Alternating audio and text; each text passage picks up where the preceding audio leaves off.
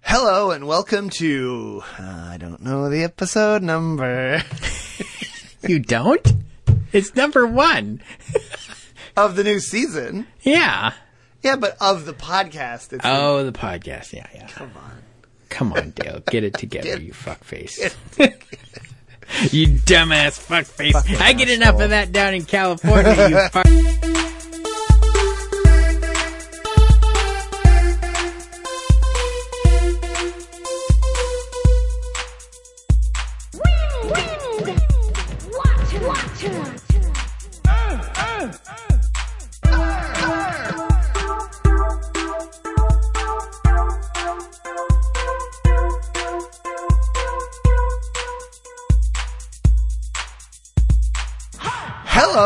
Welcome to episode 18 of On Air Bender, an Avatar The Last Airbender podcast. My name's Max. And I'm Dale.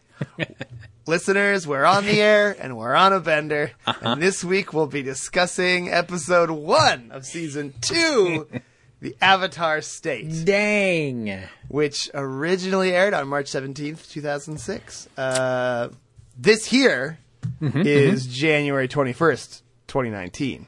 So Well, this here is in recording time. I'm sure in, in our future, the listener will be listening. The only time that matters is right now. That's why it's called the present. Um, It's like or like right now is a gift? Is that how you yeah, gotta say it? uh, to- you got to work the word gift in there. It's been a little while since we recorded, listeners, and I don't know what I'm doing or how to podcast. Uh, how was your break, uh, your postseason one break, Dale? Postseason one break was good. Had the holidays, um, Mm-hmm. and did a lot. Actually, I bought a lot of shit I didn't need. Nice. Merry Christmas to you. Yeah, it's pretty pretty amazing. Yeah, for sure. I um I was doing some uh, some comic catch up. Oh, And nice. uh, I finally got this is how backed up I am. I finally got to my free comic book day comics, which was Yeah. like July or some shit. Uh-huh. And um, there was a really delightful one that was like um, teasers of a bunch of little independent comics, mm-hmm. and it got me, man. I bought two of them.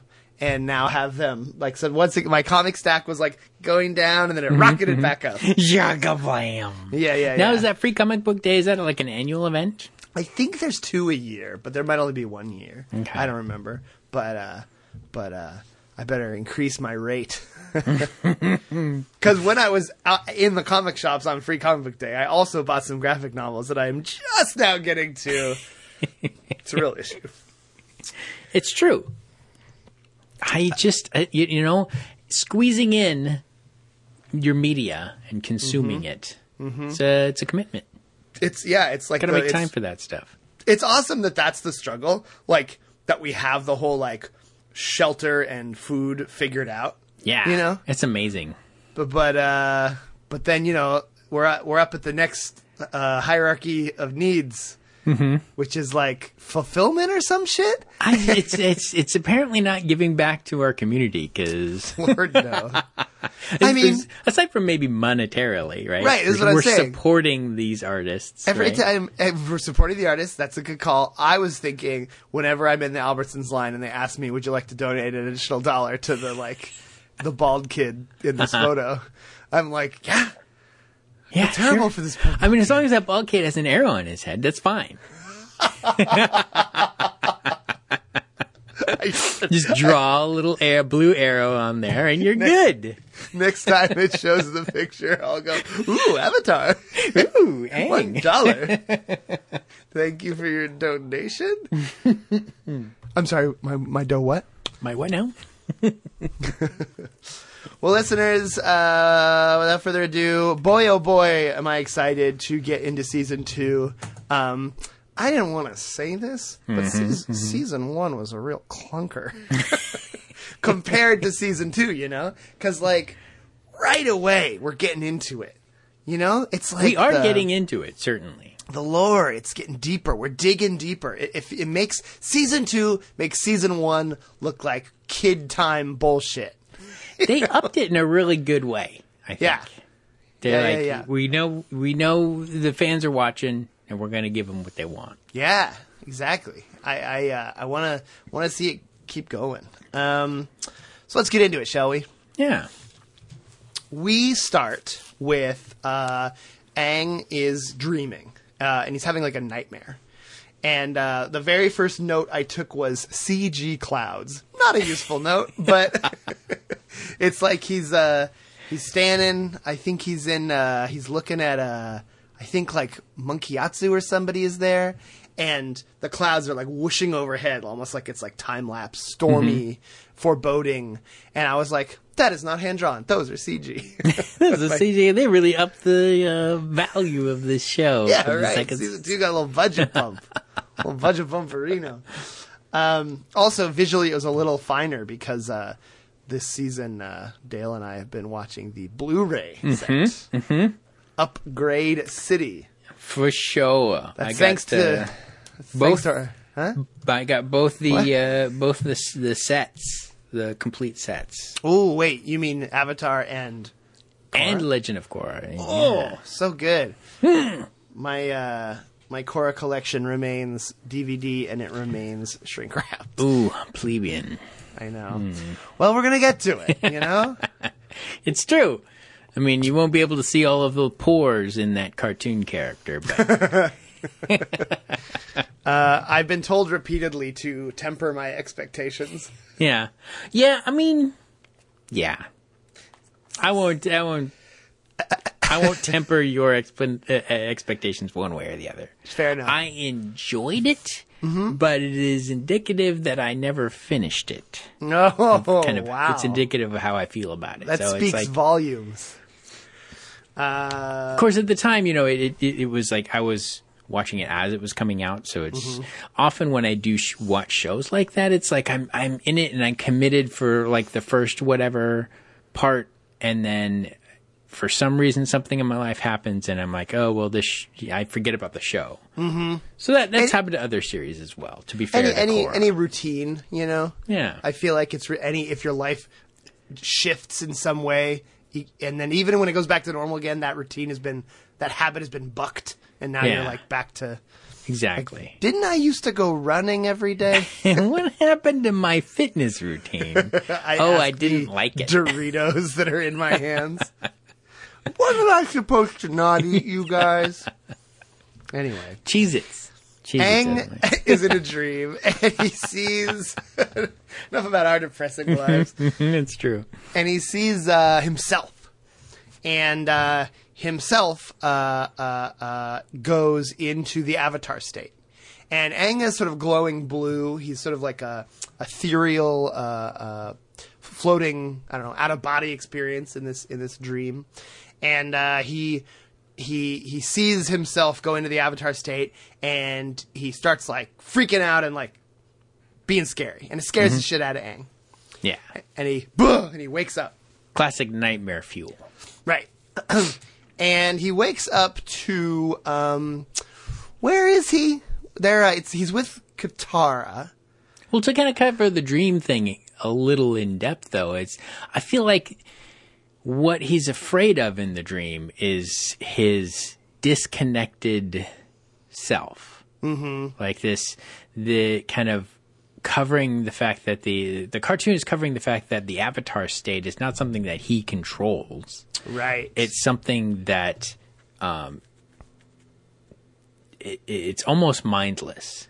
Right. It isn't, but it's almost mindless. It's very uh, primitive and very reactionary. totally. Yeah, yeah, it's a good and point. he's afraid of that state because it's it's something he doesn't have a control over. It's it's an impulse. Yeah.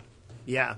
Yeah, and um and he, he that's right. When he wakes up from the the, the nightmare, um we learn that they are on a ship that is um being like helmed by uh by the master uh is it Master Pakku from the finale of season 1?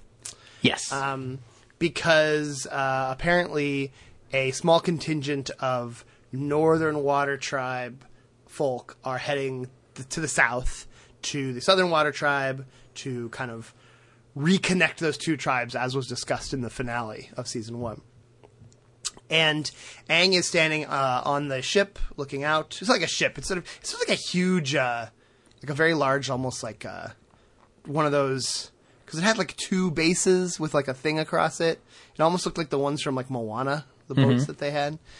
Um, sort of like I guess they're taking influence from like Pacific Islander style, like large boats. And uh, Aang's looking off at the distance of the of the ocean, and Katara comes out and wants to, hey, so what up?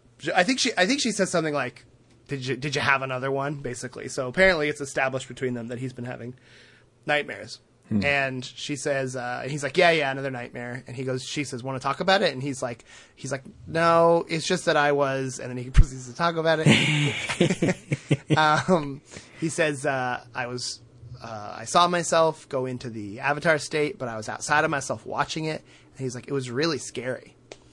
And um, so that's really an interesting perspective on, uh, on you know, we get to see Aang how Aang is starting to kind of see himself. He's he's been learning. Season one was about him growing and gaining all these new abilities that he was only vaguely kind of aware that he would gain, and now the other shoe drops. He's starting to internalize and reflect on those new abilities, which is you know a pretty important part of growth.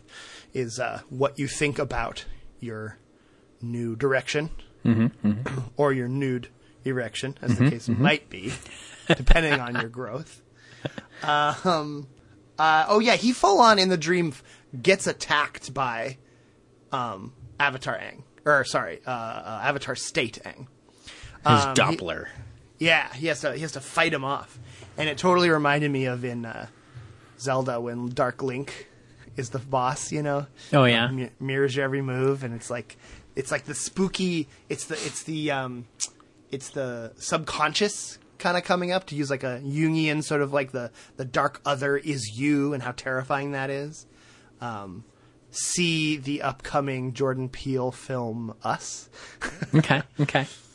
Um, and uh, so he's that, that's sort of the internal conflict that we're setting up.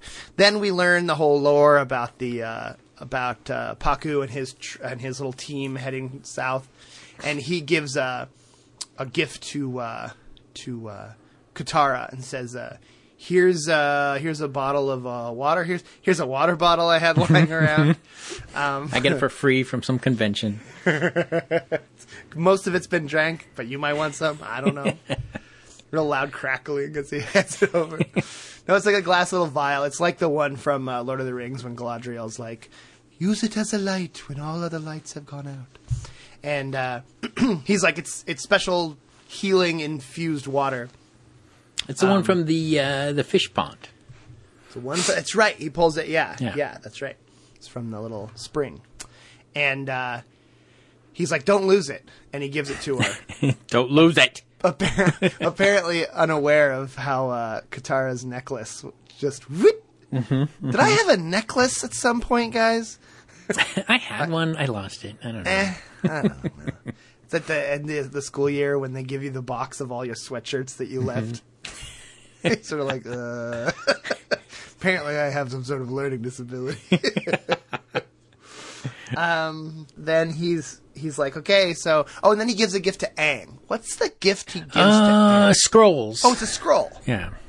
And he says, uh, these scrolls will teach you a lot about waterbending that we were unable to go over, but you'll continue getting better, which is very important. Uh, of course, uh, they are they pale in comparison to the the value of actually training under a master. And then he gives Katara a little look, and Katara's like, and then he says, Sokka. And Sokka goes, "Oh man, here comes my gift." And he goes, "See you around, kiddo." Here, uh, kid. and uh, so right away we're like, don't worry, viewers. Season two is going to be more fucking Sokka over as he hangs out with these two gods, barely keeping up. um, and then uh, they all get on um, uh, Appa, and they they yip yip away. And uh, to really establish what's going on in the in the you know why these guys are on the sea in the first place, Katara gives a little uh, say hi to Gran Gran for me, and uh, he says, uh, "I'm going to tickle her belly button from the inside." That's how hello I'll say to her. Oh, that's how hello I'll say. and uh, it's it's really uh, overwhelming to witness. It's like, wow, Nickelodeon. What are you this doing? season two is really picking up. They're up in um, their game. mm-hmm. Like HBO. exactly. Uh, so we then cut to the uh, series' other storyline to see where those folks are, because we've established where our main heroes are, and it's um, we're on a, a city or a little town, I guess, on a on a waterfall, like right on the edge of a waterfall, and it's like this super zen, chill, happy place. Um, which is really cool, by the way. I love the waterfall city. it's like my favorite location. And uh, and we see Uncle Iroh uh, getting a massage, and he proceeds to completely info dump on us. And he's like, "Ah, this is relaxing." Of course, you know who'd have thought that uh, being stuck on a raft for three weeks without any food or water and being attacked by vultures would be so stressful. And he's like, "Isn't that right, Prince Zuko?" And there's Prince Zuko in his coolie hat, looking moody as hell, album cover city. and he says, uh, "I'm still grumpy, viewers." and Straight to the viewers. It's strange. Looks at the camera. it's right, fourth wall breakery, really right out of the gate. More really. experimental and more sexual is the name of the game for season two. Um, and uh, and uh, Iroh somehow has not lost any weight in this three week ordeal of starvation. Um, exact same shape. right, and but chipper as ever. And uh, Zuko announces, reminds us all that he's like, I just want to go home. I miss. I'm sick and tired of being banished by my father back in season one. and I, and I, you know, I'm gonna get the Avatar, and that's my role here for us all. And Iroh's like tries to cheer him up and does what he can, and doesn't really work. So Iroh um, kind of puts his foot in his mouth. Zuko's saying, "My dad doesn't love Oh, he's me." like, "Don't And worry." He's like, "No, don't worry. Of course your dad loves you. He wouldn't have banished you otherwise." right, exactly. And Zuko's like, "What the fuck?" the fuck, man? and, and he's it's like, oh, I'm terrible at this. Um, and then we jump over, right? Don't don't we meet um, Azula? Oh yeah, at sea. So she's at sea in a ship. Yes, and we get um, weirdly. I noticed the score they use there is the Blue Spirit motif. Is that like chinging, chinging, chinging, chinging, chinging, which doesn't really thematically tie in with the Blue Spirit, other than maybe it's when the family is up to no good. That's what we use. Yeah, yeah. but uh, but uh, or something suspicious of the of the family. I don't know. Or when there's family infighting. Yeah, right. Going Yeah. against what what uh, Zuko's stated purpose is in some way. There you go. Love it. And so she's on the deck of her ship when this guy comes up, one of her officers, right, and he's like, uh, "We're gonna dock soon, but unfortunately, it'll actually be a few hours because the tides aren't gonna let us dock." And she lets us know right quick who she is and what we're dealing with now. When she's like, uh, "Oh, that's so funny that the that the uh, tides are actually in command of this ship." And he's like, I don't know what. I mean, you're clearly in command. She's like, fucking a right, I'm in command. Fuck off with those tides, dickhead. I'm gonna murder you. and he's like, Jesus, Jesus, woman. It's just that down the, one the ship can't physically get in there, okay? That's all I'm saying. She's like, and she does this weird sort of like twist of logic where she's like, uh, maybe you should just jump in the water right now because the tides have already decided they're going to kill you. I haven't made up my mind yet. And she gives us this crazy look. And it's like, so I should be more afraid of the tides? It's like, kind of went against your own purpose here. Um, but he, but instead of uh, being confused, he goes gulp and uh, g- go. sets to uh, to uh, like you said, um, show up at the uh, at this island presumably, or like the, at this cliff edge, because like later we see there's like steps that go down to like the port. I don't know, it's a little confusing, but Who, who knows? And we also establish that she is um, Lightning bending. yeah. Yeah. And we get to see those creepy old grandmas. and that are watching her, and they're Mm-hmm. like twins, and they're about nine hundred years old, and they're like, mm, "Very good," and uh, she's like, "Fuck yeah, very good," and she's shooting lightning all over the place, and we actually like cut to um, uh, it wakes up Iroh for some reason. He's like. Well, he hears thunder in the distance. Yeah. Got it. Okay. I just thought it was maybe like lightning. he's in tune with like something wicked happening. You know? Like like it is like dark magic that that someone is trying to lightning bend. Mm-hmm. I guess, and so it's sort of like she's opening a portal to worlds that should not be opened, kind of vibe, and not li- not like spirit world, but you know, like Yeah, turning think- to a page that you're not supposed to turn to, kind of thing. I think it's a little more uh, bland than that. I think that Okay. just the uh, the writers were like, How do we transition? how do we how do we make this you know seem a little more heavy, and then having Right. Iroh say, "I feel a disturbance in the force." Right, right, right. Yeah, yeah, and it just I don't know. I I like the idea. I guess that Iroh is in tune with sort of like, like, you don't. I think conceptually, though, it's he- he- like in the world, she's close enough where her fucking around with lightning is going to make thunder that could be heard from the land. Sure, sure. Yeah. That's how crazy her her crackling is. Yeah. yeah. But in either way, right? It gives you the sense that like something is wrong. Something is something wicked this way comes. You know. Uh, but then you're right. Um, there's I don't know really what occurs in that scene other than just like, uh, I I think it's like he's like happy. I don't know, and and Zuko's not. Whatever. But then you're right. We cut back to the Aang Gang, and they are approaching on um, the back of Appa to this little uh, palace or fortress.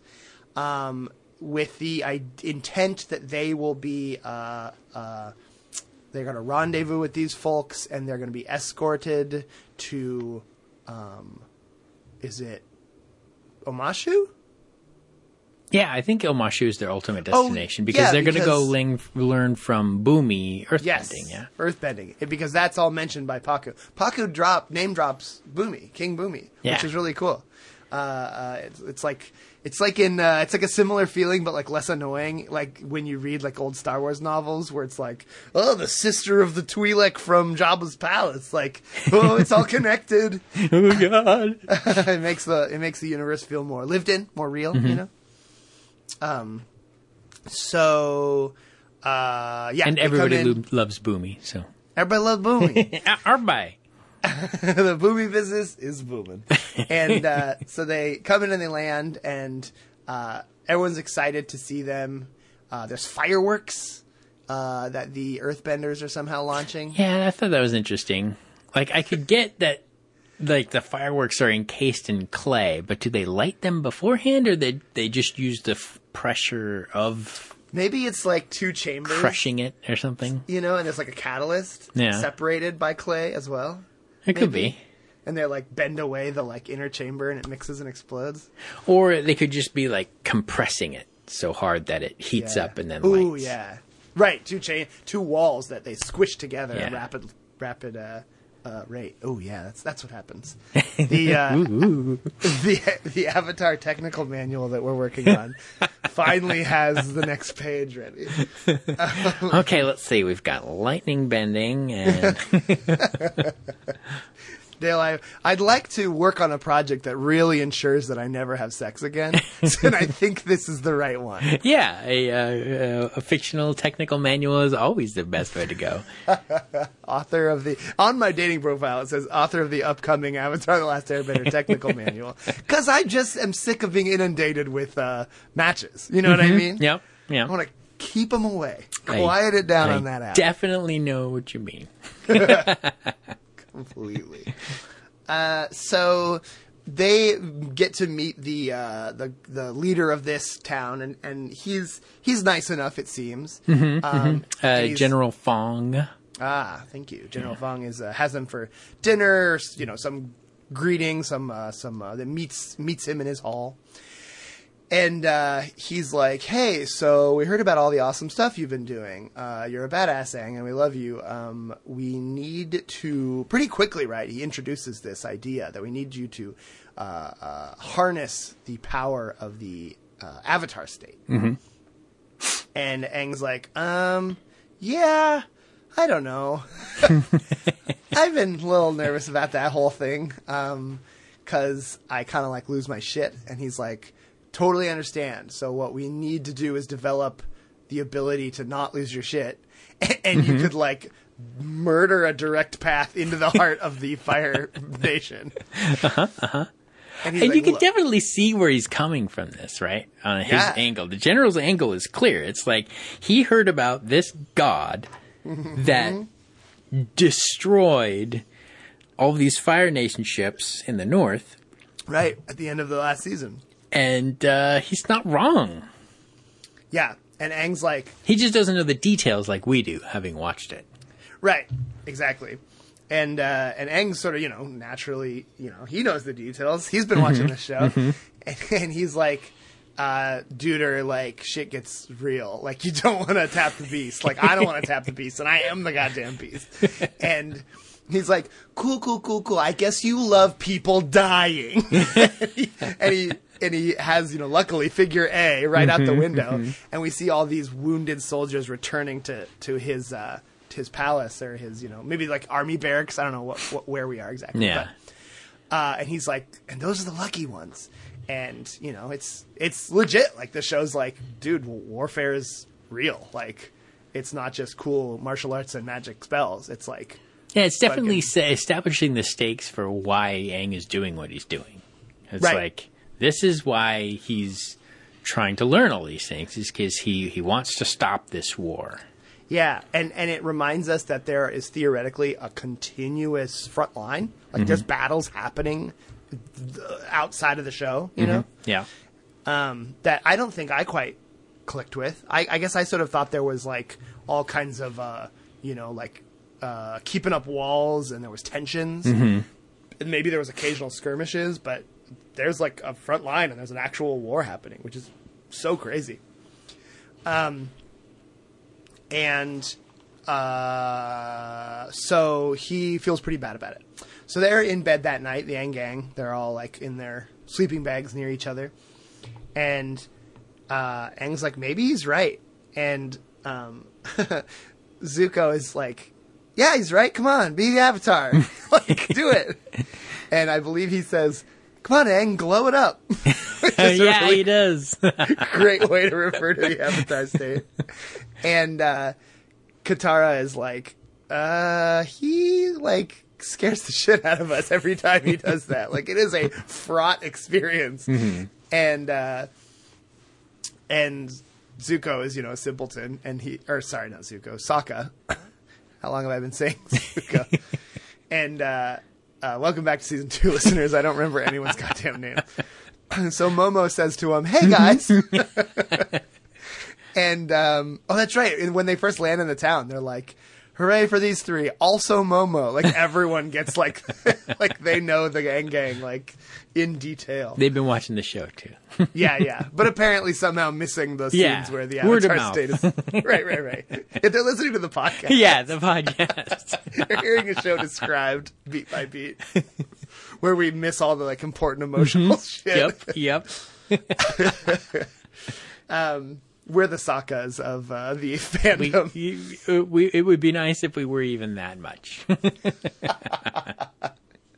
Um, Uh, and so they begin sort of a just short of a musical montage where we get to see all these different attempts to trigger the avatar state uh, because Aang begrudgingly accepts that this is, you know, Because you know he's a nice hurt. guy. He doesn't want people to be dying and, and hurting, and that's exactly what he's faced with. It's you know the general has his fingers on Aang's pulse. He knows what he Aang doesn't want to happen Mm-hmm. Right. in the world. So Yeah, it's interesting because it's like he is being kind of manipulative to Aang, and so you do sort of get the sense that he's a little power hungry, but or or he, or that he's a general who kind of loves kicking ass in war. but at the same time, like you said, Dale, he's not wrong. There's all this awful pain and misery and death, and he wants to bring that to an end. And I definitely got the the sense, and I'll interject it here rather than at the end, um, that it's very much kind of that allegory or um, is it allegory? No, uh, uh, analogous to uh, the nuclear bomb. Ah, yes. It's like dropping the bomb saved millions of lives in the long run, but you're sacrificing hundreds of thousands of lives. So it's like, Right. what's, you know, Is and that's that's kind of what the general's saying is like, let's cut this down. Let's let's cut to the chase here and and Right. and cut this war short by three years. right, right, right. Let's Hiroshima this bitch. Yeah. and uh, Aang's like, uh, I don't want to become Death Destroyer of Worlds. I am become Aang, dater of Katara. and uh, so, but he begrudgingly is sort of like, eh, what's one Hiroshima among friends? I suppose one is okay. Yeah, I'm sure they wouldn't bomb two cities. Oh, I mean, they wouldn't make any more than that. Right, You wouldn't need to. what's this proliferation I keep reading? Moving on. Um, and uh, so they uh, do all kinds of stupid shit. They um, like one of the things is they give him speed, and he runs around and talks a lot. I think it's supposed to be caffeine. They just give him like you know NoDoz pills. They give him like just oh less man, than that's just that, that's just nothing no nothing to laugh at. I've taken NoDoz before. you just tremble and Oh my god, it's like you see time. Mm-hmm, mm-hmm. Yeah, yeah. it's- At this point in my life, three cups of coffee is is awful. Extreme, yeah. Yeah. Yeah. like I really do need two most days, but if I go beyond two, it's this tiny little window where it's like exhausted or like sick. Like, walk that razor thin line where Yeah. You're just a good like stayer awaker. um, and I so imagine Aang- getting old is like that, but with everything. Dang it! I I had more than my three pieces of broccoli. Now my stomach's broken. Fuck! I hope I die before I get old. too, too late. ah, shit! When did it happen? Just now? On air? Get old waiting for us to continue. So anyway, um, they give him caffeine. That shit don't work. They uh, like shout at him or something. They throw rocks at him. Nothing seems to be doing it. They do this crazy ritual where they mix all the uh, all the uh, elements, thinking that the avatar is of all four elements. Um, but all that does is mix um, earth and water and uh, heat it up with fire and stir it up with air, which just creates like frothy mud mixture that uh, that kind of splatters Aang and causes him to sneeze, which then splatters everybody. yeah, I forgot about that. and the the like shaman doing this ritual is like, "You feel anything?"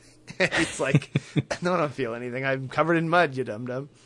Um, so then finally the uh, the uh, I, I guess we should cut back to the other storyline. Yeah. Um, before we get to the the turning point. Um, let's see. Turning point. Turning point. Aang takes speed. Azula is a sociopath. Yes. So uh, Azula shows Good up notes. where um, we see uh, uh, uh, Uncle Iroh, and he's coming home with like a bunch of shells because they're like on the beach, and he's so excited about all his shells. He loves his shells. and uh, Zuko's like, you know that we're just like wanderers. Like we don't have a ship anymore. Like it's just us. So your fucking shell collection is not helping us in the like encumbrance rules department. We have to carry all these damn things. and uh, I love that they're sort of the odd couple, the two of them. when in comes Azula, and she is like saccharine sweet, and it's totally uncomfortable. And she oh she she doesn't come in. They realize she's been sitting there the whole time waiting for them. That's very uncomfortable. and she's like they're like what are you doing here? And she's like that's weird. Like usually you're supposed to say hello before you start asking people questions. And then uh Iroh tries to be like polite and he's like to what do we owe the honor? And she's like shit you're just asking questions too. And he's like god damn it. There's no winning with this person and she's like drops this news this big deal news exactly what we previously established zuko wants more than anything you've been forgiven your father wants you home he realizes now that he uh, made a mistake and he, and it's like overwhelming news to zuko it's Yeah. more than he was prepared for so he's like what and she's so crazy that she's like uh, you're not reacting correctly, brother. I gave you good news. like the proper reaction is joy. And, like that's when I was like, "Oh, her brain don't work so good." Uh huh. Like, um, and that her whole motivation in this scene is um, there are a proper set of ways that social interactions occur, and I am playing by those rules. And if there's any deviation, I will accuse you of it. It's like, fuck, can you, I feel like I've dated that girl. like, it's so freaky deaky. Uh, so then she's like, so be in my ship tomorrow. And he's like, God damn, this is crazy. I, I don't know how to react. Thank you. And she says some nasty shit. I don't remember. And she leaves. And Iroh is immediately super suspicious. Oh, yeah. He's- and he's like, if I know um, Ozai, my brother, he he doesn't admit to making mistakes. He Yeah. doesn't reanalyze previous decisions. It doesn't happen. Love? What? yeah, right. These words are foreign to us. um, and which was kind of interesting to hear. Like we know Uncle Iroh is the brother of the Emperor, but this was the first time I heard him talk about the Emperor as a brother, as a family member, refer to him with his first name. So there's always got a familial intimacy that we haven't really seen play out before, which I thought was kind of cool. And once again, the, season two, the world is getting richer and realer, kind of. Yeah. And uh, And more He's like- CGI. So much more CGI, so much realer. By season three, it's all going to be like that shitty uh, reboot cartoon from 2000 or whatever. Terrible CG animation. Uh, and so uh, they uh, get prepared to go meet her, but it's they're you know Iroh is kind of squinty, looking left and right, suspicious. He's very cautious as they're proceeding.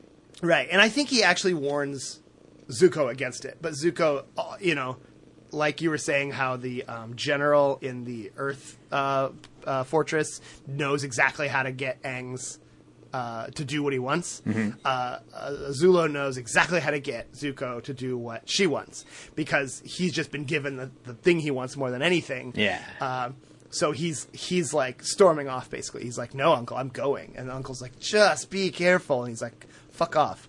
Doesn't he accuse his uncle of not caring about him? Or Yeah, it's I think that's right. My dad cares about me. You don't care about me, but dad cares about me now. And it's like, Yeah. no, I'm the one who cares about you. right, right. Didn't we establish last season that I am effectively your father? It's like uh it's like uh Guardians of the Galaxy 2. Yeah. Uh, he's like he may have been your father, but I'm your daddy. it's like, "Oh, right there. Right Oh. there in the heart. oh, the feels. I'm just chopping onions. That's the only reason. Uh, and so there's this great scene of Zuko like uh, going down the stairs to the uh, fr- from the waterfall village where they're staying to uh, the shore where the docks are and the ship is waiting, and it's this really beautiful like light gray stone steps and uh, cherry blossom springtime trees, so these red, pink, bright pinks, and uh, and that that's when um, uh, Iroh catches up, and he's like, "Well, because there's this moment where, like you said, he like blows up in his face and storms off, and Iroh looks sad. Yeah. But I think we know well enough by now to be like, it's not that his feelings are being hurt; it's that he's like, fuck, this nephew still didn't get it. You know, he's sad for Zuko, not for himself. Um, because it's like, it's like when a little kid throws a temper tantrum it's impossible to take seriously. you can't take it to heart, even though the kid. it's like two very different emotional levels occurring in the same conversation. Um, but uh, but Iroh catches up to Zuko, and he's like, "All right, if you're gonna go, I'm gonna go with you. Like, don't be dumb." and so they are. Uh, so now the episode is entering into like, uh, I don't know, second act or whatever the hell Yeah. and um, or you know, Act Two B or whatever the fuck. Uh, the turn occurs right um, because Zuko and Iroh are walking along the dock uh, up the ramp toward the ship. And that dumb fucker who would rather uh, follow the rules of the tides than uh, Azula is like, uh, here come the prisoners, perhaps uh, guests. and, and there's this really cool, mo- great little moment where Azula's like, "What the fuck?" and stares at him, and he stares at her, and he's just like, "Uh," and like, does he? He calls her princess. I think he's like princess, and it's like he's basically saying out loud like, "I fucked up, huh?" And Iroh this whole time has been given the the sidelong glance to all the uh, um, Azula's troops that are waiting for them on the on the dock. And as soon as he hears that, he's like, "Whoop!" and he starts just like kicking fucking ass. Yeah. he's like doing crazy moves and shooting fire and rolling away. And uh, Zuko is like, "What the fuck?" And he finally figures out what's going on. He charges at Az- Azula. They start fighting, um, and kind of like verbally sparring as well. Azula's like, "Your fucking dad doesn't want you back, you dummy. He wants to throw you in jail." And uh, and he's like, I don't know what he says. He's like, "You've always been an asshole." I don't know what he says, but you've always been a psychotic bitch. yeah, exactly. And uh, so they're fighting, and she starts to do the uh, lightning bending, and she's about to basically m- murder Zuko. yeah. Yeah. When uh, Iroh jumps in and takes it and redirects it and fires it off into the air, which we saw him do in season one with lightning, like from the sky, uh, but not from a lightning bender. So that was really cool Yeah, it's pretty cool. to show his fucking invincibility, essentially. and uh, Or his like his knowledge and experience uh, working with bending. So yeah, It's it like- goes so deep. He's he's uh, you can't catch him off guard. Yeah, he's he's so awesome. and uh, so they, uh, Oh, so Iroh throws her overboard after redirecting the lightning, and then they just escape.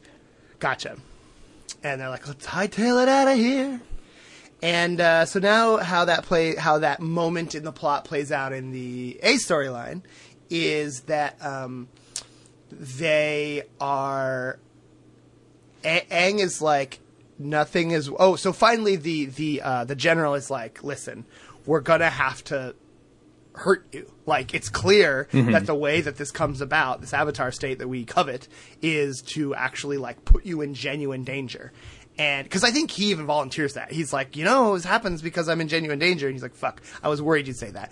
We're gonna have to hurt you, or or try to, basically." And that's how it's gonna. I take didn't effect. want it to have to come to this. yeah. and uh, and he, Aang's like like he he thinks about it, and there's this moment, this really amazing moment where he's standing once again instead of looking out over the bow of a ship, he's looking out over like the walls of a of a balcony out over the mountains, and Katara comes up, and so it mirrors that first scene. Uh, because uh, she comes in and talks to him, and she's like, "What you thinking about?" And he's like, I think maybe I'm just going to agree to this. That like we should just keep pushing and figure out whatever it is so that I can help people. And she says, uh, for the people that love you, watching you be in that much rage and pain is really scary.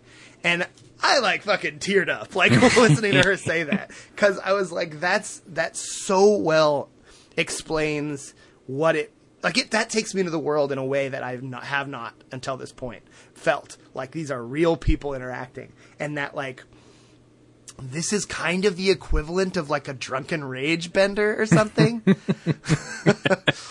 like like what fucking poor like you know girlfriends must deal with when their boyfriends are like punching holes in walls and shit and it's like yeah, I'm pretty darn sure I'm safe. I'm pretty darn sure he's not going to lash out physically at me, but it's still goddamn terrifying to be next to. And it's not even that I'm afraid for me. I'm afraid for you. I'm afraid for your sake. That like seeing you in that much pain really fucking sucks because I hate seeing a person I love be in pain. Yeah.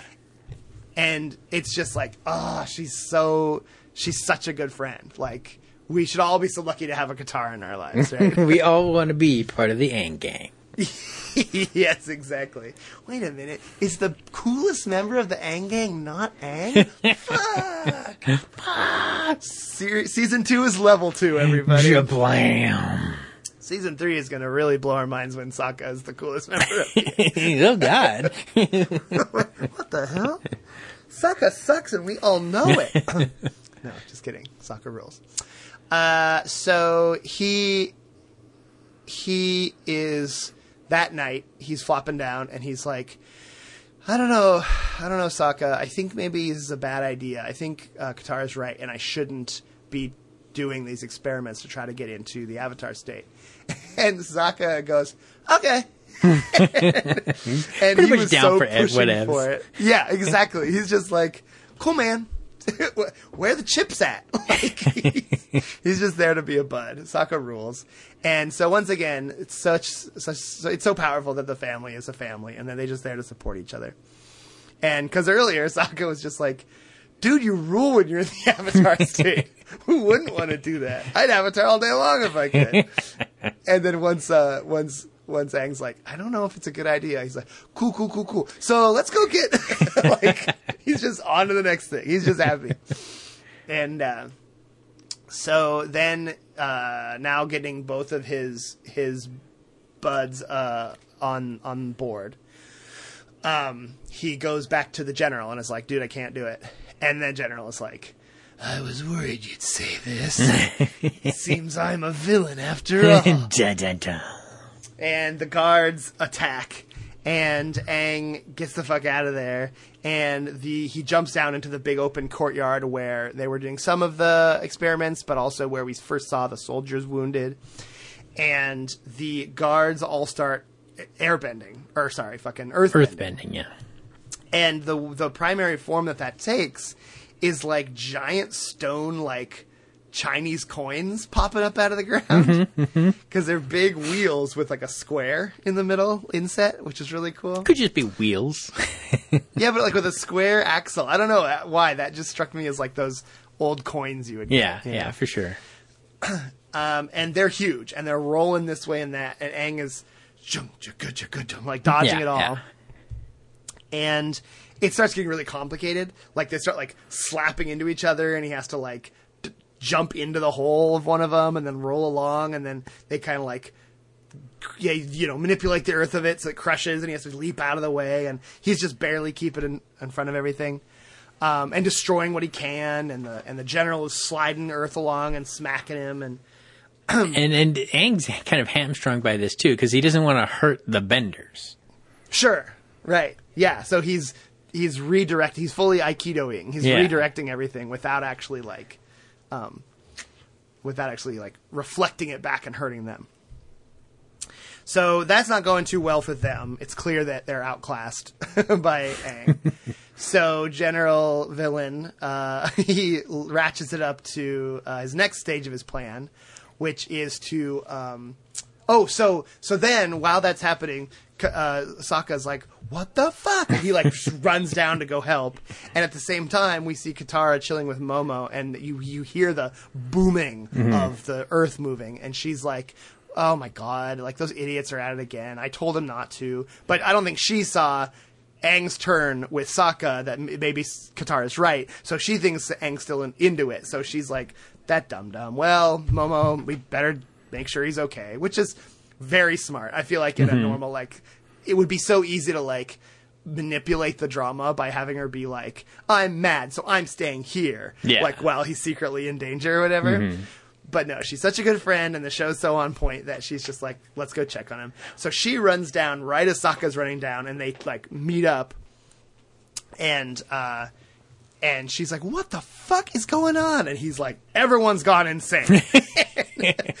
and so they rush out, and she like pulls out her little uh, her little um, elven vial, her little water bottle, and she starts water whipping folks, and. Uh, then like she like hits the general and he's like ah my fucking face and then like uh finally Sokka proves his worth for the first time in the series by throwing a boomerang and the boomerang goes bam bam and hits two different dudes and comes back and he grabs it um they're they're riding those those chocobos and uh they're running all over the place things are crazy Sokka gets on a chocobo and then um the general's like General Fong did you say Uh, what did I say his name was? Did I make it up? probably Let's see.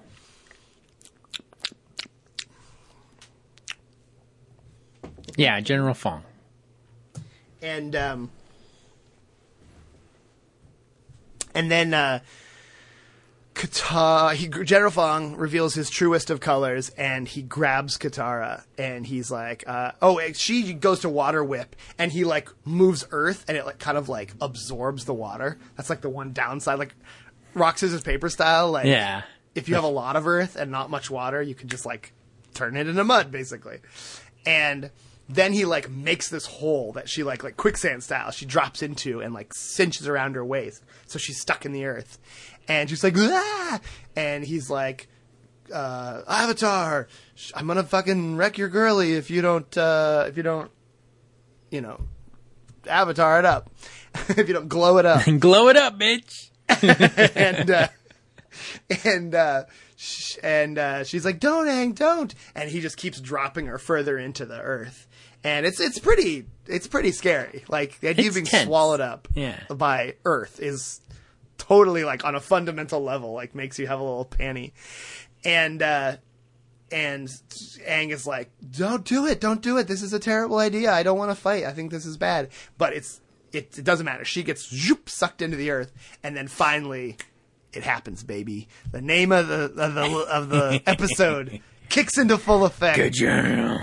And uh, Aang Nuclear explosion. Aang full Oppenheimers, and uh, tattoos glow, eyes glow, and he like jumps into this crazy like uh, uh, what do you call it? like a like a like a Dust Devil whirlwind type of thing. Yeah, whirlwind. Yeah, and so he's floating up there, and he's not actually doing a lot. I think he's just sort of like standing there and are floating there, and and uh, the general's like, "It worked, it worked," but Aang's not controlling it, as everyone fucking warned, and so he's sort of presumably, like you were saying, there's some level of uh, the Aang we know still in there, and I think that that affects the, the the the fears he's had about it. This episode affects that, and so he's not acting. He's just Well, he's kind of out. like crushing the um, big coin stones, coin shaped stones, mm. and, And- like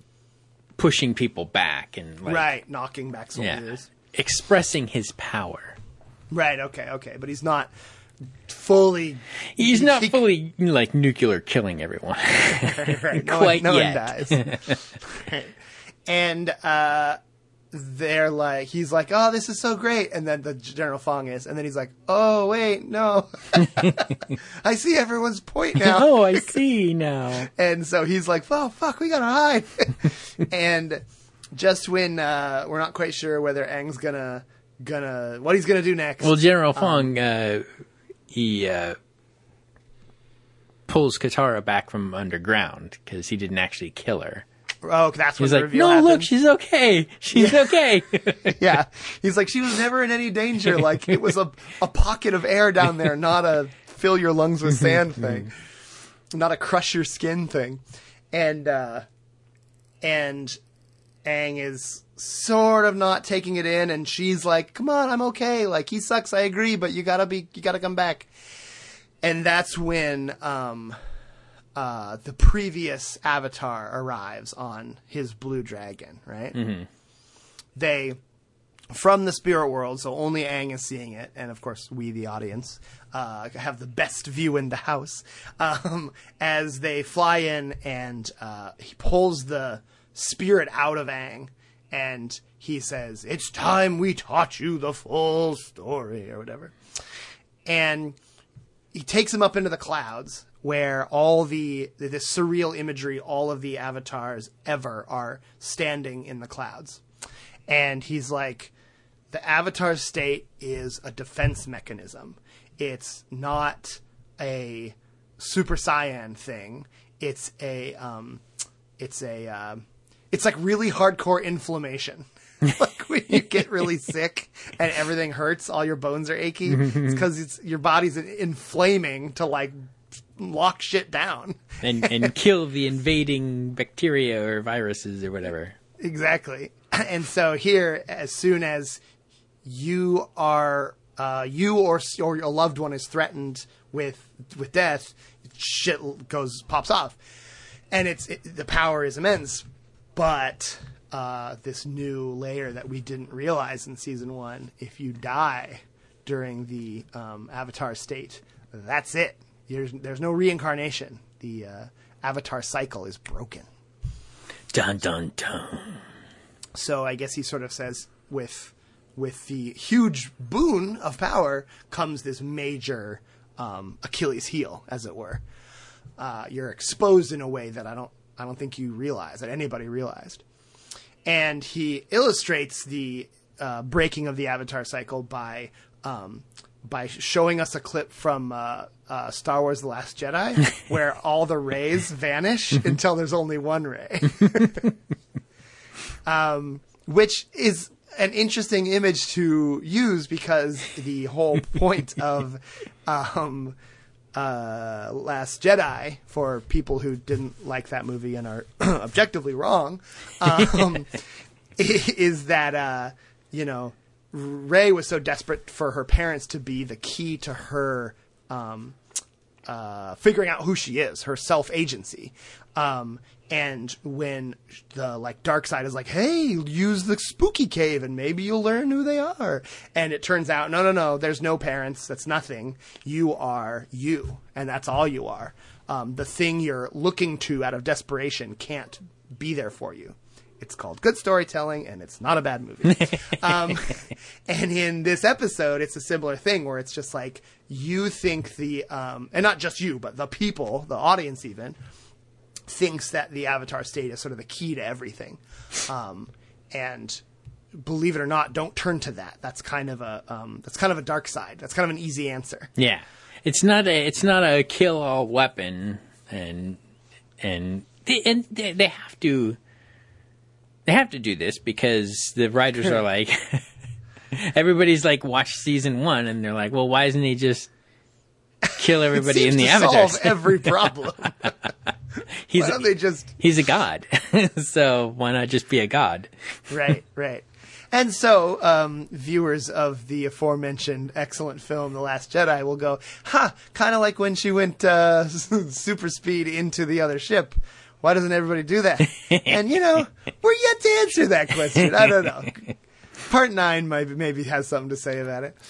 Um, honestly, I think that if anyone cares, uh, they no one had ever thought of that before. Just like we, the audience, went, "Holy shit!" when it happened. Holy shamolis! No one in universe or out had ever thought of it before, so that's why it had never been done. But yeah, maybe episode nine is going to be the fallout of everyone constantly kamikazing into each other, and there's like one ship left.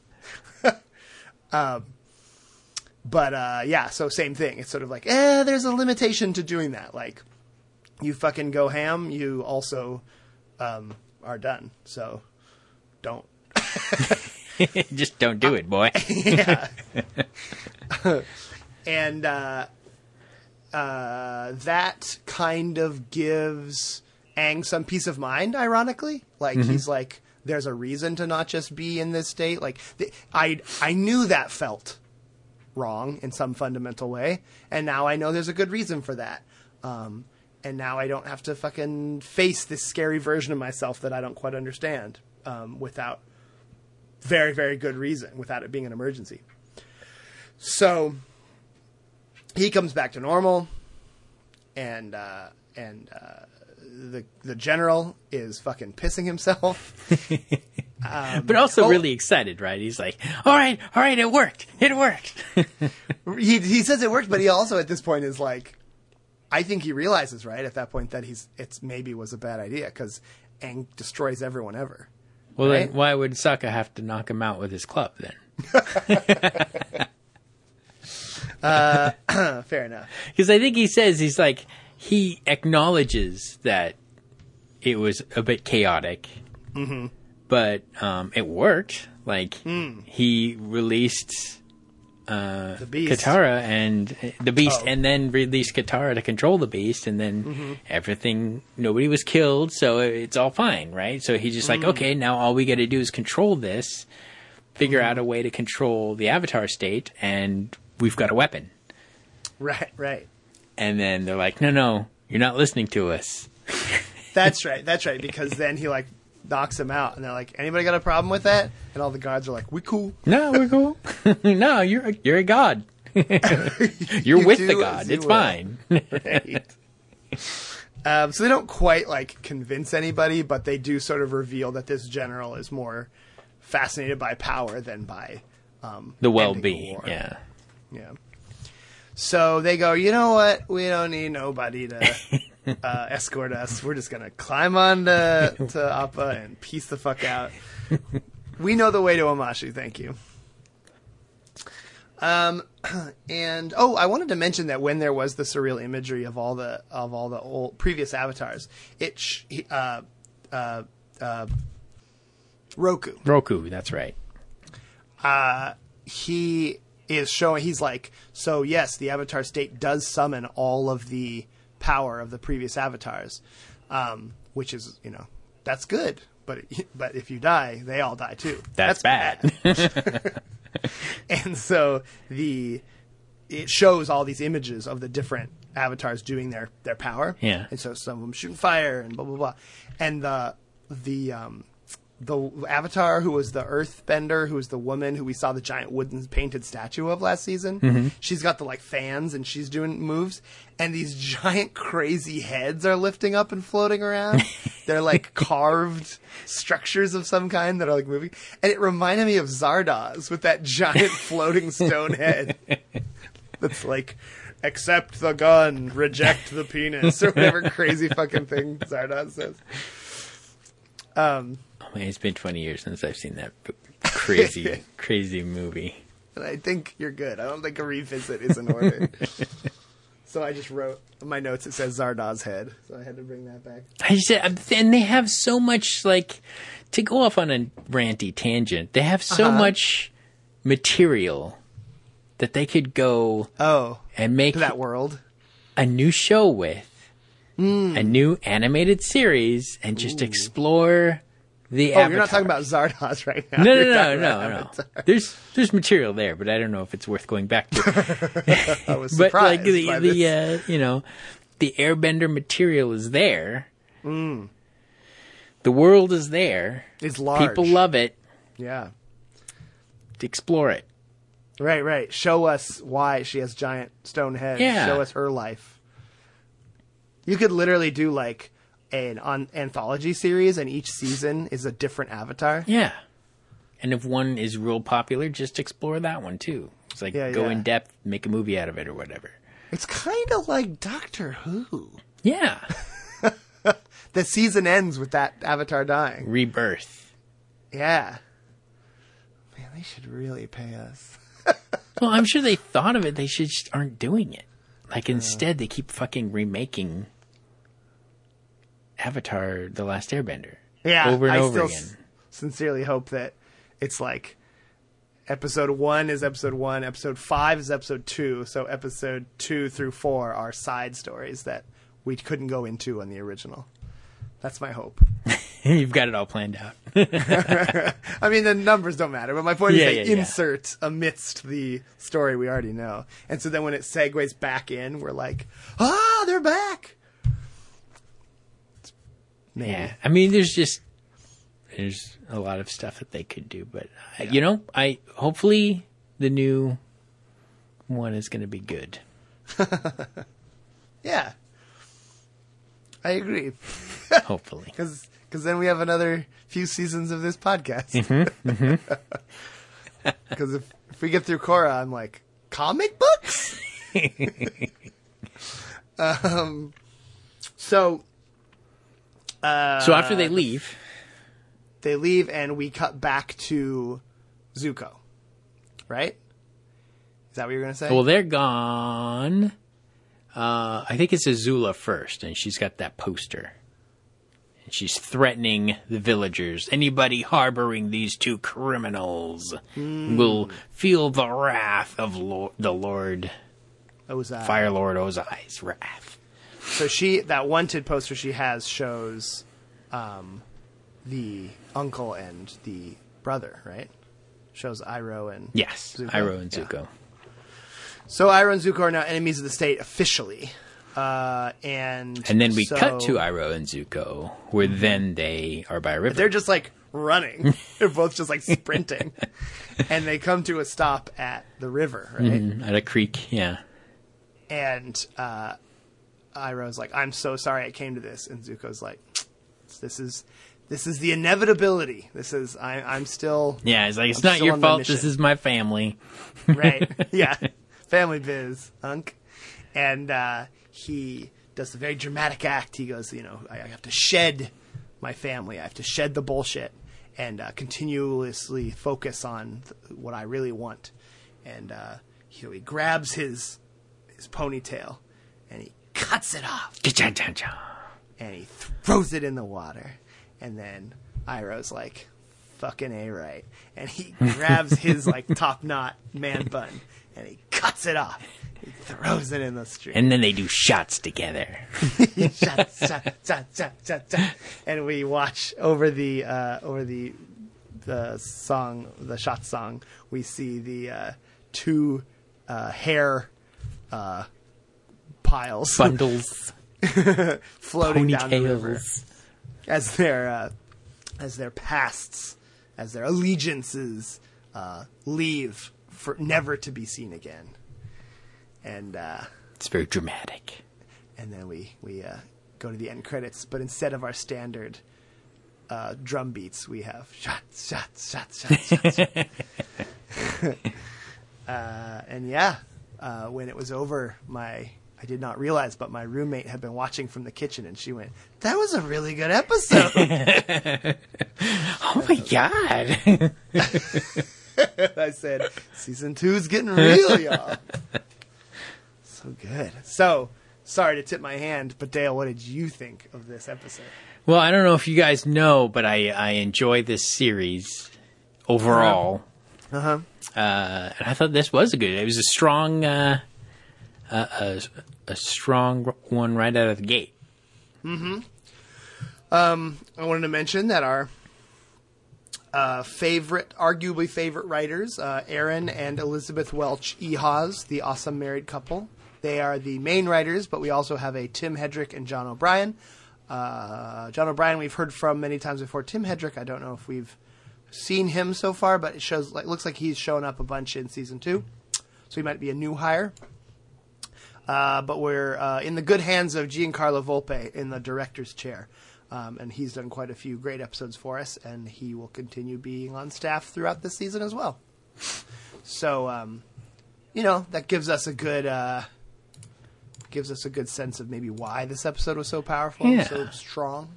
Looks like Tim wrote um, one of one of the episodes, or was a co-writer on one of the uh, episodes, "The Deserter" in the first season. Ah, which, as I recall, was one of the greatest episodes Yeah. of the season. He uh, he goes on to also write comics and be a writer for a lot of the um, Legend of Korra too. Nice, nice. So he's kind of carrying the torch on when uh, Aaron Ehasz gets too big for his britches. Gotta go do that Dragon Prince show. which I'm still waiting for the second season on. I still have to watch it. I'm so terrible. It's good. I enjoyed it. I mean, it's Okay. Not Avatar, but it's it's enjoyable. I recommend Nice. it. I'm excited. It's on my it's on my to watch list. I made a little in my reminders app on my phone. I made a new list called TV shows to watch, and it's right up there. You know what they need? They need an AI to tell you to guess at your mood based on your actions and stuff, and then tell you what show on your watch list you should watch. Ooh, I like it. I like And you're like, oh, I've got an hour. What should I watch? And AI is like, oh, well, you've recently even a eaten a lot of calories, and you haven't seen your parents in or sister or your family Right. in 3.7 months, so you'll like this. home home cooked show. Uh-huh. it's comfort food of a show. And then automatically orders from uh, Grubhub for you. Some plays an episode of Avatar and brings me some hot ramen. Mm-hmm, Sounds amazing, Dale. I'm hiring you. uh, yeah, yeah. Uh, so, did you um, feel like they did a good job? These these writers that we mentioned of exploring the, uh, the Avatar state and the sort of the reality of it, or I do. do. Like they left some and I think it, untouched. it's it's it's a really good way to treat kind of the elephant in the room of the first season, which was the Avatar state and Mm-hmm. its its ultimate power, and how they had to kind of walk that back a little bit, and s- instead of doing it in a stupid way. They did it in a really creative way. It's like, oh Yeah. well, it's you know, there's a yin and yang, there's a give and a take, and you Mm-hmm. run that risk of completely destroying any any and all avatars forever if you die in this state. So you can't use Right. it willy nilly. yeah, And I think that's a great way of of creatively smart. dealing with that. So It's really smart. Yeah, yeah. People talk about like the uh, second Star Trek reboot movie, uh, Into Darkness, where spoilers, but uh, Khan's blood is the key to Khan's like super healing ability, and so when Kirk dies, spoilers, they just fucking give him some of Khan's blood, and he's like up and ready to fist fight again. Yeah. and uh, and you know, I I was like in the movie, like like I'm watching it, like yeah, cool. And it wasn't until later on everyone was just like, so now there's Jesus blood everywhere in this universe mm-hmm, mm-hmm. that they have to reckon with, and the third movie just doesn't even touch it. and so if you're sitting there, you could theoretically ruin the third movie for yourself by going. Who cares? There's Jesus blood. there's Jesus blood everywhere, everywhere. Oh well, don't worry. These these, these characters are fine. Yeah, these characters won't die. Um, and so you have to figure out a way, like you're saying, to walk it back to. And the smart way to do that is to add a a uh, yang to your yin. Yeah. And So take just- note, writers. it's really creative the way they did it too and it's just and it's simple and it's like i didn't think of that you know when Mm-hmm. first time watching through that i saw it it was like you know first season i was like well why doesn't he just go in the avatar state and just kick ass and then season two came along and then it's like mind blown Right. Yeah. and it's like, and Yeah. it added so much depth to the history, and it just, it just added a whole new layer and chapters to the history of everything. And it was like, oh my god, Yep. And uh, and then meanwhile, in the other story, you finally have the uh, the expansion of the of the. You, you sort like you sort of had this middle state for Zuko being the bad guy, but being sort of a decent, like slowly growing into a decent person, and um, and you have uh, the Emperor sort of being insanely evil but not really doing anything. And so now you have the Emperor's other kid, you know, being out and active in the world, and Zuko finally has to make a decision, which is, you know, his hand is forced. It's not the decision he would have made, but um, he's now fully at odds with the Emperor, and so he's now like he still want like I, you know my presumption not thinking too hard about what i remember from the first viewing of this series my presumption at this point is that he still wants to capture the avatar and present the avatar to his father as a sort of mea culpa restoration to grace um, but it's now with zero support from the family Yeah. from the Well, and if anything, it's it's like he wants to capture the avatar, and it's a legal loophole to to force them to take him back. oh i see what you're saying So it's yeah. like it's not even I don't even give a fuck about how you feel about me anymore. You have to take me back because Right. here's what you said you wanted. right Right. Yeah, that's a good point because And I'm sure cutting of the deep down he wants to love. And you know, obviously Azula, that's what she teases Sure. him with. right, but but, I think that it's just he gives now- up on that a little. Yeah, and at the end of this episode, he's like, he has to reckon with the fact that you know his dad is never going to love him. Right. Right. And I think the cutting of the hair yeah, is that. Yeah, for sure. and that's really exciting because that really grows the character up in a way that's still very consistent with who we've seen in season one. And so, in the same way that the that that Aang reckons with the Avatar state, Zuko rec- reckons with the the family, and uh, that's it's just fucking strong stuff. Yeah, it's good. And uh, I wish that Katara were my best friend because And gave me the that much about you. perfect sage advice all the time. Exactly. She's a dang brat, but she she earns it, you know. Do you have any uh, trivia for this episode? Uh, do do I? Let me see. Let me recall and see if I have any um, any tidbits. Tid- tidbits. Any bits, bits or bobs? Oh, and the, this is the first time that Aang has um, entered the spirit world without meditating. Oh, yeah, because someone flies up and just yanks him. I'm sure that uh, meditation would be uh, uh, achieving nirvana would be a lot easier if someone from nirvana yeah, just came me up and was like yank. "Hey, kid, come on, we're going." We're going going on a little trip worlding. here. oh, the first episode where Sokka's shirt is sleeveless. What? What? So in between seasons one and two, Sokka clipped those sleeves right off. Straight 80s style. Yeah, exactly. Full bodybuilder, showing off the guns off to the ladies. Oh, oh, oh. This is the first episode where Aang is seen earthbending. He- Wow. He's in the Avatar state, but he is, is earthbending. Ah, Oh, crazy. It never occurred to me they'd never earthbent in season one. That's awesome. Well, this is book two, Earth, It's true. so it's very appropriate that he starts. It's the first time in the first episode of Earth. Yes. Yeah, that's awesome. Um All right. What do we have for next week, Dale? Ooh, wait, there's another piece of trivia. Oh, Zuko and Iroh cutting uh, their hair parallels the story of Buddha, who, when starting his journey on self discovery and enlightenment, cut off his hair beside a river. nice. That's such a good reference to Siddhartha. That's badass. Oh, and the writing on Zuko's knife reads, uh, Never give up without a fight. oh. When did the knife come into play? I don't know. It's just what he uses to Yeah. cut the hair. Never get up without a fight. Zuko is made purely of not giving up without a fight. Yeah, that is pretty much Zuko. He's the unbending branch or whatever the hell. unbending reed. Uh, so yeah, uh, next week it looks like we have the Cave of Two Lovers, which is one of my favorites because that is when we learn about um, some fundamental aspects of bending. Nah, So the world the world continues to expand, which is really exciting. so good. So good. We're we're fully in now. We're like, I can't give this up. It's so good.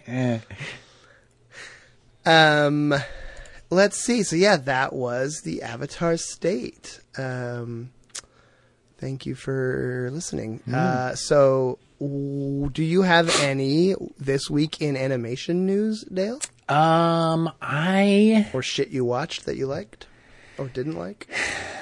I'm sure there's some stuff that I've seen over my vacation. We have a yeah, we've had a lot of time.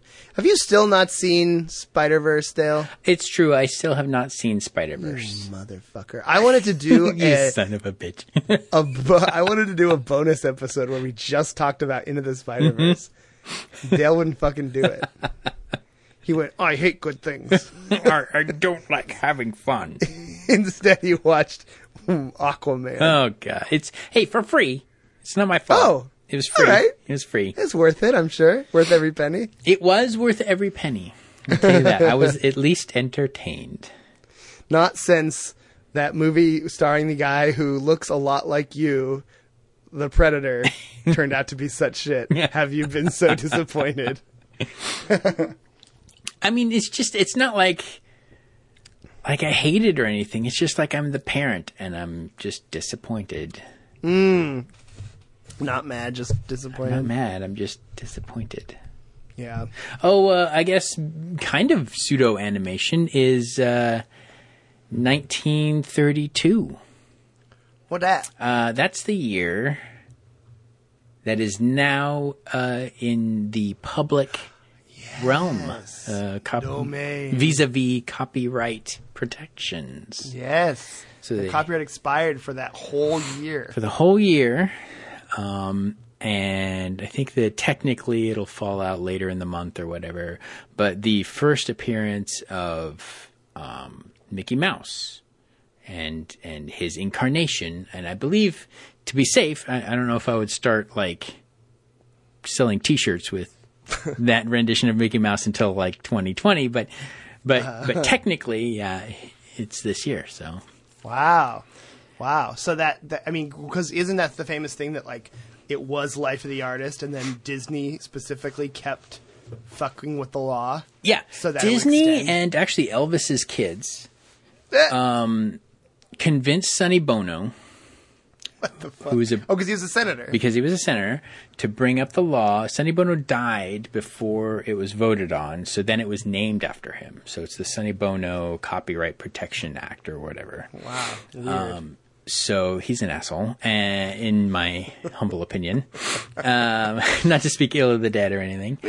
But what that did was locked all copyright from coming going into the public realm for 20 years. oh, I see. All copyright.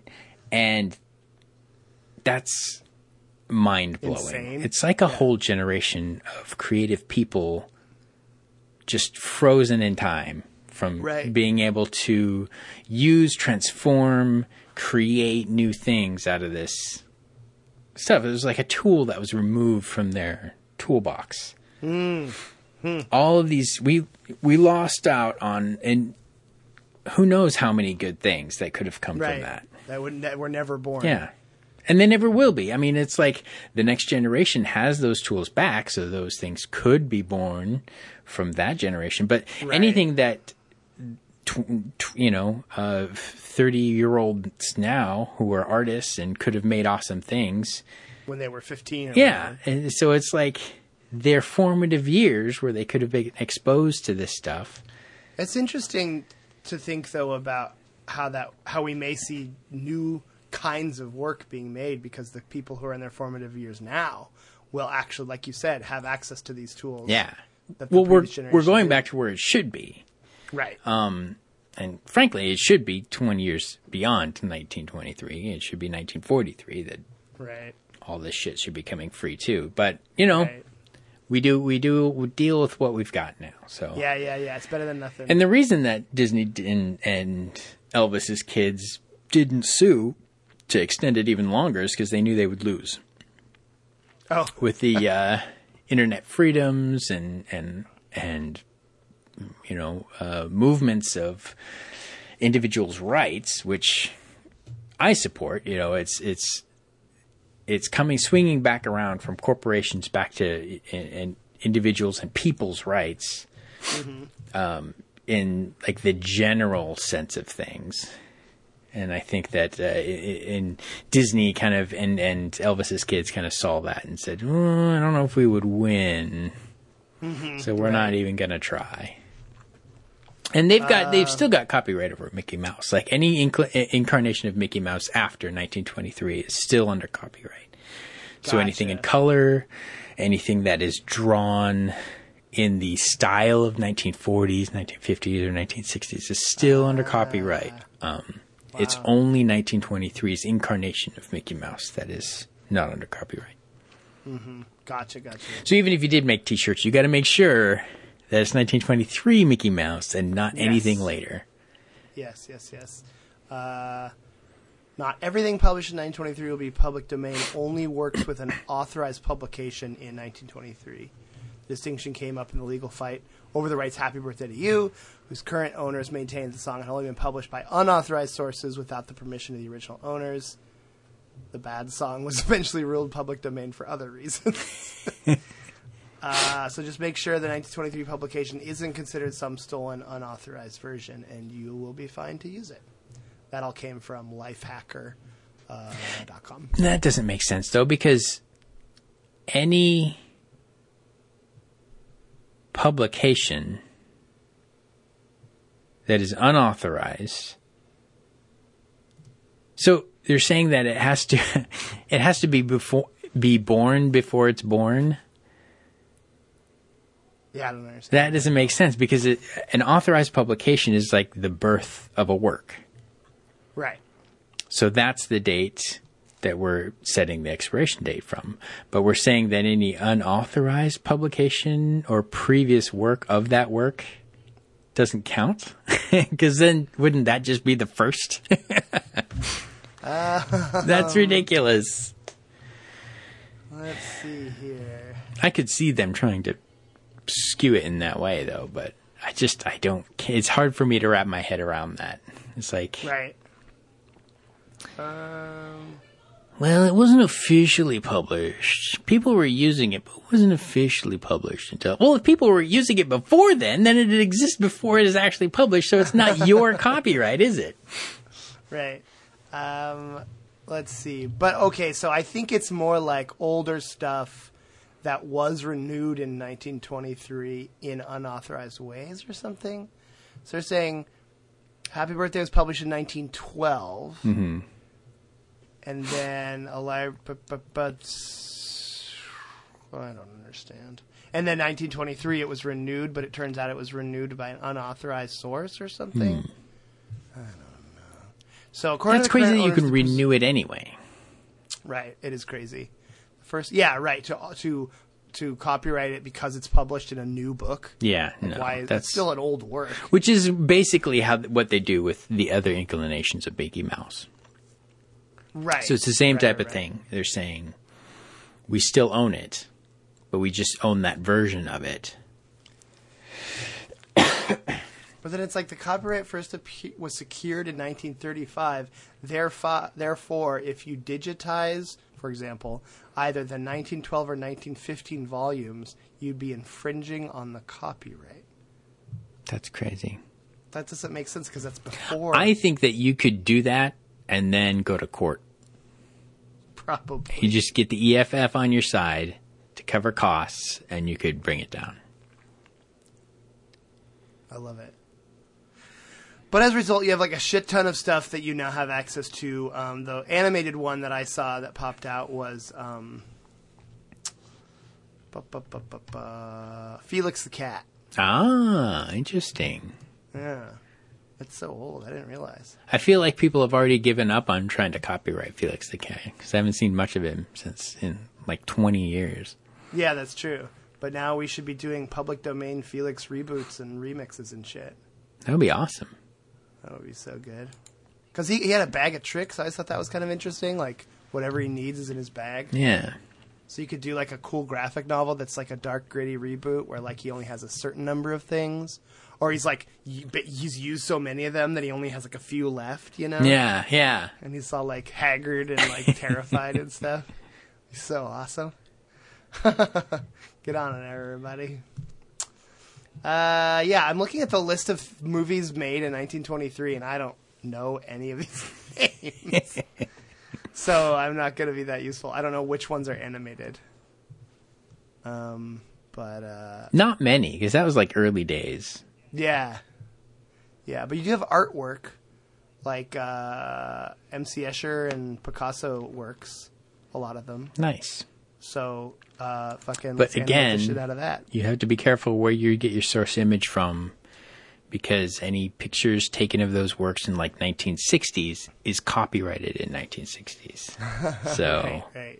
Oh, so you- what you can do is you can take a picture of the work yourself, the original work yourself, and then use that. use it all day long. Oh, that's interesting. Okay. Uh, yeah. So get on it, folks. We want remix culture to be alive and well. Um, and uh, that that was a, that was a good one. That's a good news. Yeah. uh, animation news, Dale. That was a good one. Pulled that out of my butt. Yep. Um, I do feel a need to mention how goddamn insanely good Spider-Man Into the Spider-Verse is. Uh, we talked, I think, last episode about how the trailer had been released and a music video had been released, and that was when I be truly engaged in the like awesomeness of it. Like previously, I was like, "Eh, looks interesting. We'll see." But then those those clips came out, and I was like, "Holy crap! This looks like it might be pretty great." and uh, it is exactly as great and more. uh, the the twists on the classic franchise that we know and love are so creative and so interesting and uh, so playful. So it it's it finally kind of hits that thing that I'm always trying to argue, which is like, don't worry if, for example, the J.J. Abrams reboot of Star Trek is misses the point of of the soul of Star Trek. In your opinion, the originals will always be there and safe and untouched. Um, this people people don't take well to that argument because they're like, no, this is the new version. This is the official version in in I, I want, people's I want minds. for more of the same. Right, right, right. I want, yeah.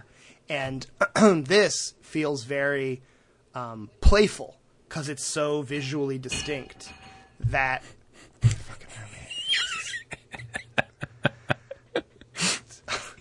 Um, um, that uh, that uh, it's uh, it's it feels very playful and free from the original, the shackles of the original, and so you we aren't hearing much of like how come the Spider-Man has to be a black boy?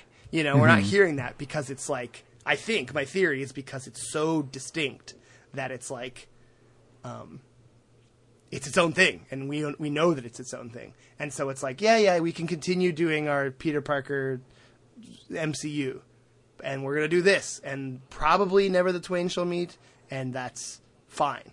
It's like the mainstream is finally understanding what comics fans have understood forever that like a reboot is a separate entity and the original can continue to exist. Um, and and that that's not just um, uh, what do you call it? Uh, lip service. Mm-hmm. Like in the J.J. Abrams reboot, again to use as an example, it was like, no, don't worry, it's an alternate timeline using a wormhole, um, which was just a way to shut fucking fans up so they could be free to reboot it. um, and this time it feels like um, a very legit, like, no, no, no, it's actually a different universe, and it's so wildly different in tone, and it's thematically about multiple universes that it's like everyone's like, cool, I'm in. and I think that's a really exciting new chapter in That is uh, cool. how how we tell. I definitely see how um, how that kind of suggests uh, the same things that that comics have done with like multiple universes and things too. yeah, yeah, Yeah, I do. I do want to see it. I just uh, haven't had a chance. sure.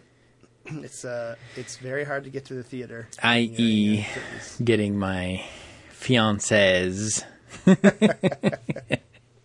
Well, tell her she's dumb if she doesn't like it. okay, People love hearing that, that. that that'll be awesome. I'll totally do that. Um, also, I watched this really bizarre movie I was mentioning to you called Youth in Revolt with uh, Michael Cera. This was back in 2008 or 2009. And uh, everybody, it's got fucking everybody in it, like uh, uh, Fred Willard and M. Emmett Walsh from Blade Runner and um, uh, Does it have- Steve Buscemi. Does it have Judd Apatow in it? No, I'm sorry. Oh, it okay. Doesn't have it does have Zach Galifianakis Okay. as Jean Smart, who's super great, um, and uh, and uh, freaking uh, who did I see was in it that I was like, what? Oh, uh, Noomi Rapace. Oh, Uh, okay. she has a very small role. Interesting. Um, but it's a really goofy, bizarre movie. It's kind of, in my opinion, thrilling because, like, at every scene, I have no idea what's going to happen next, and it's just so bizarre and like wacky. This is live action. Why would Max mention it in animation news? Well, uh, I've really jammed it in there because there's a couple sequences that are animated that really stand out from the rest of the movie. Like the opening credits is this weird claymation sequence, and you're like, okay, it's the opening credits. But then like later on, there's like a random road trip that's all done in like cutout scrapbook style art, and it's really different from the rest of the movie. and it sort of feels like they just didn't have the budget to film a sequence. um, and I don't know. I recommend seeing the movie. It's really odd, and I don't know that. Like, there's something kind of cool about seeing a movie that's like shit isn't together. Like, it's kind of a mess because it feels very like you're watching the creative process in front of you. You know, some of the dead ends were not removed. um, but it's sort of, sort of famous for being the movie that like Michael Cera creates this alter ego to help him be a badass because he's too gentle and nice. And the so there's like two Michael Ceras in the room talking to each other, and one is the shaky little twitchy one we all know, and the other is like named Francois, and he has this thin little mustache, and he's always smoking a cigarette. And he's like, "You little pussy." he's like really mean to the main one and stuff. Um, and uh, that's actually where I got the line about tickling someone's belly button from the inside. so it's really stuck in my brain. This movie, um, What is it called again? Youth in Revolt. Youth in Revolt. So maybe check that out. It has a animated kind of feel to it, don't you? know? Ray Liotta's in it. Anyway, I think that'll probably just about do it for us, listeners. Uh, we're excited to be back. Welcome to season two. Uh, maybe we can up our game somehow, Dale. Get some guests or some shit. Yeah, maybe. Add some new sequences. I'm down for that. yeah. All of these promises will will be cashed, I'm sure, in the future. Positive of it. We're writing all kinds of checks Mm-hmm. that future selves will cash. Certainly. Fuck my future self. Dick, that dude's a dickhead. only time. Right now is the only true time, and it's a gift, and that's why they call it the present. There you go. Can't seem to get that saying right. so the one saying that I can get right. Oh, for more episodes of this podcast, go to uh, iTunes because it's got everything. Also, go to uh, onairbender.com or lowcharismaparty.com, which is our parent company and uh, has very strict rules that we have to follow, or else we get in trouble. Um, we got a Facebook group that's under Low Charisma Party. We've got a Gmail on airbender at gmail.com. We've got a Twitter at on airbender or uh, tweet and hashtag uh, my cabbages, and we'll see that and we'll retweet it. And I haven't been checking it, but I'll get back into that. We're getting back into the swing of yeah, yes, yeah, exactly. Like blowing the dust off the old, taking the covers off of the machines, you know. um, and uh, yeah, check that shit out and let us know what you think um, of this episode of our show, uh, of uh, uh, what like torturing people to get Superman to rage out. If you're pro or con, uh, yeah. And uh, yeah, with that, I guess we'll climb back on up to head off onto the next episode, and uh, and uh, we'll give a a a hair cuttingly dramatic yip yip, dear listeners, yip yip. Phew.